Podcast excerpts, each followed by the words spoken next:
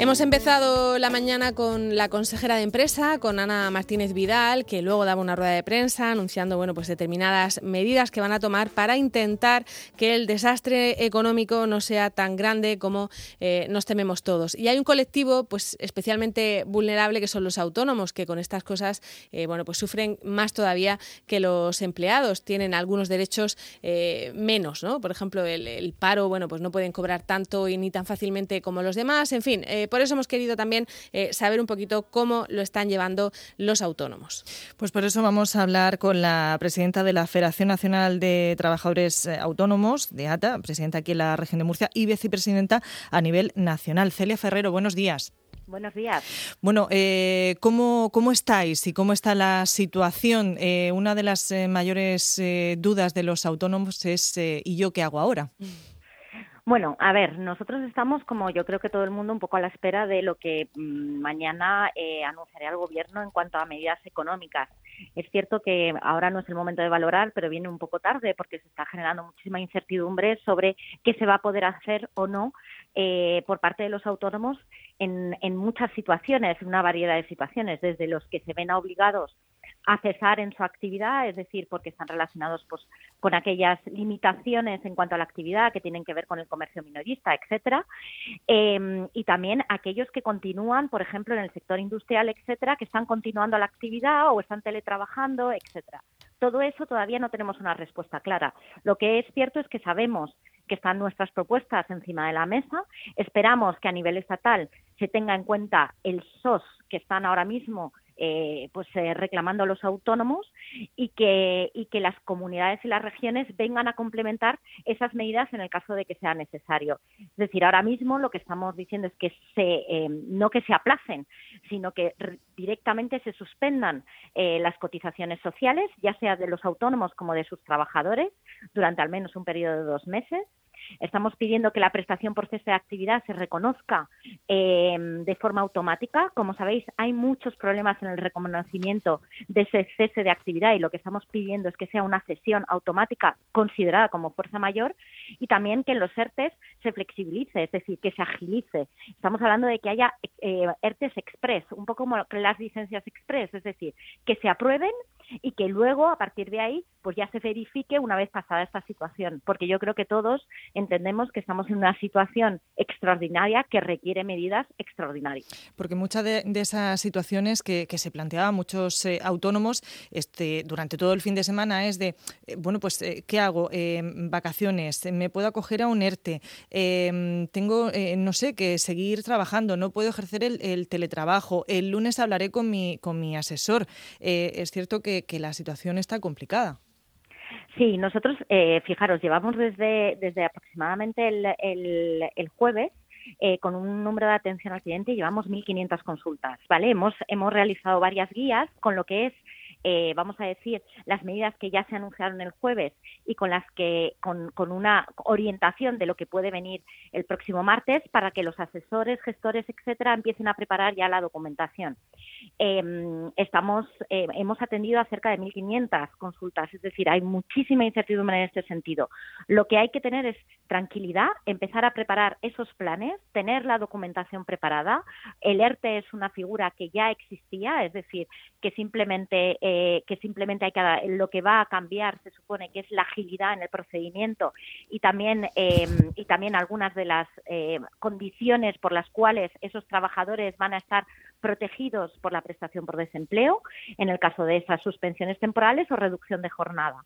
Pero aún caben muchas dudas y eso es lo que esperamos que el martes pues se clarifique y que evidentemente no se deje a ningún autónomo en la cuneta. Es decir, estamos hablando de que de, que, de la base del tejido empresarial y, y, que muchos de ellos están precisamente en aquellos sectores donde se ha visto más limitada su actividad durante, durante esa crisis. ¿no? Claro, por ejemplo, eh, ha habido muchas dudas entre ayer y hoy con el tema de las peluquerías, que muchas son autónomas, muchas peluqueras. Claro, pero eso lo de las peluquerías, ayer nosotros precisamente fue, hicimos, hicimos ahí toda la presión que pudimos, tanto a nivel de las regiones que luego presionaron al gobierno central, pero lo que es evidente es que el problema de las peluquerías ya es un problema también de salud, no solo de los autónomos, sino también de sus trabajadores, de que había un riesgo de contagio, es decir, la peluquería se puede prestar a domicilio y nosotros entendemos que debía prestarse a, domicilio y que además quedarían fuera de algunas de las medidas si se mantenían abiertas, ¿no? Que yo creo que también hay que proteger esas peluquerías que estaban vacías,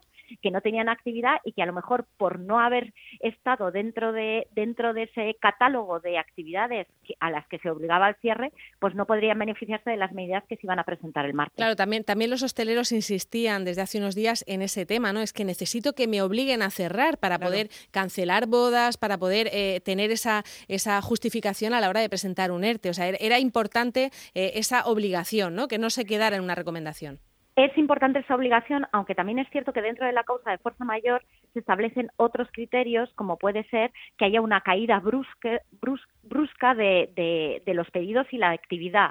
Yo lo que eh, aconsejo a todos los autónomos que están abiertos es que recopilen toda la información, es decir, cancelación de pedidos, eh, toda esa información que deberán, deberán presentar en el caso de que hagan un ERTE. En el ERTE, como sabéis, hay dos figuras, que es tanto la reducción de jornada, que puede ser una forma de mantener aquellos puestos que no, en los que, que no se puede teletrabajar, que tienen que ser presenciales, y también la suspensión temporal de ciertos contratos. Es decir, tienen que realmente acreditar, aunque posiblemente ese control se haga de forma posterior, tienen que acreditar que hay esa bajada brusca en la facturación o que se rompe la cadena logística o de proveedores, que eso también está pasando. Es decir, que por ejemplo, si estamos en, em, imaginaros, tenemos una industria pues de plásticos o de, o de ropa, etcétera, que em, luego hay un problema por confinamientos desde el punto de vista de la limitación de la circulación y en este caso de la cadena logística. Todo eso tienen que ir eh, ya acumulando toda esa documentación y pasándosla a sus gestores, asesores, etcétera, para que en el momento de que sepamos exactamente cómo se van a articular esas medidas, se presenten. Sobre todo porque mm, hay que tener en cuenta que va a haber una avalancha en muchas Claro, eso preocupa mucho porque además si la asistencia va a ser telemática, dicen es que cuando yo me ponga a recopilar los datos y a presentar el ERTE, podré, podré o se caerá el sistema y, y, Ahí lo del ERTE Express, ¿no? De, poder facilitarlo. Sí, claro, eh, por eso, por eso estamos hablando del ERTE Express, es decir, que la documentación se puede aportar, em, se puede aportar posteriormente eh, o que se verifique posteriormente. Aquí lo que hay que hacer es que Mm, a ver, tanto ATA como las organizaciones de autónomos, como los gestores, los colegios, estamos todos en, en alerta, o sea, es decir, estamos todos atendiendo a todas las llamadas, a todas las consultas que se metan en las páginas web, en la de ATA precisamente. Nosotros tenemos ahí donde se pueden rellenar los formularios, tenemos a un montón de personas que están movilizadas en ese sentido y también estamos haciendo ese tipo de atención. Así que que no duden en llamarnos, que vamos a responder a todas las dudas y estamos en contacto continuo tanto con las administraciones regionales como con el gobierno nacional. Y yo creo que es muy importante que en ese sentido estemos todos y que haya coordinación. Yo, como siempre digo, en todas estas crisis hay algo bueno y algo malo y algo bueno, ¿no? Que al final estamos viendo que funcionamos todos y que estamos todos funcionando unidos y que la información fluye. Esperemos que siga así en los próximos días y que no haya en ningún momento problemas de descoordinación. Otra de las eh, demandas también que se está haciendo estos días es que la solución de aplazar los pagos, eh, pues eh, no la ven bien, porque claro, dice, bueno, eh, mm, aplazo el pago, pero tengo que pagar más tarde, pero si no tengo actividad, ¿cómo voy a pagar? recordamos que, que, los autónomos, pues es una figura que prácticamente se vive al día.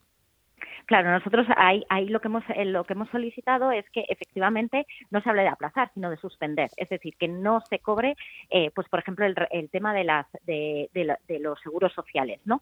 Otra cosa es el tema de los impuestos que habrá que ver más adelante, pero lo que sí que queremos es que se liberen recursos para sobre todo el tema de avales, líneas de avales o líneas de liquidez y aportaciones directas que puedan precisamente ayudar a esos autónomos porque independientemente de que cesen en su actividad es evidente que van a seguir teniendo unos gastos estructurales como el alquiler de locales, el, material, etcétera. Es decir, va a haber muchísimas cosas que van a tener que seguir pagando. O sea, ya no es que dejen de ingresar, es que van a tener que seguir pagando muchas cosas que no siempre están referidas al sector público, a la administración, a los tributos o a las cotizaciones a la seguridad social.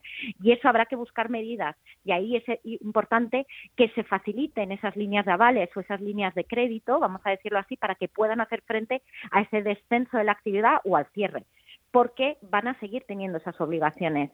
Y los que se mantienen en la actividad, pues imaginaros, nóminas, etcétera. Es decir, habrá que ver poco a poco cuáles son esas circunstancias y tratar esto de la mejor forma posible para que sobre todo esto realmente sea una crisis temporal, porque volvemos a decir, si no se toman todas estas medidas extraordinarias, esto no se va a recuperar en el momento que la, que la pandemia se revierta, sino que nos puede llevar a una crisis que puede durar, en vez de meses, años. Bueno, pues esperemos, esperemos que no. Lo que está claro es que hemos resuelto algunas dudas con Celia Ferrero, pero mañana eh, bueno, saldrá el presidente y contará esas medidas que están preparando a lo largo del día de hoy eh, para intentar paliar esta crisis económica y tendremos dudas nuevas seguramente. Así que volveremos a llamar también a ATA para que nos, para que nos resuelva eh, pues eso, qué cosas se han quedado ya resueltas y cuáles tendremos que seguir reivindicando. Celia, muchísimas gracias. Muchísimas gracias a vosotros y a vuestra disposición. Ya estáis haciendo un gran trabajo, de verdad. Venga, hasta luego. Hasta luego. Bueno, y nos vamos ahora con Elvira Sánchez, con nuestra compañera que ha salido a recorrer pues las calles de la ciudad de Murcia para contarnos eh, cómo, cómo estamos, cómo estamos por la calle. Elvira, buenos días. Hola, muy buenos días. Bueno, hay movimiento por la calle, poco, pero hay movimiento. Hemos podido hacer un pequeño recorrido por el barrio de San Antón, que ya sabéis que es un barrio que cuenta con muchísimos comercios, con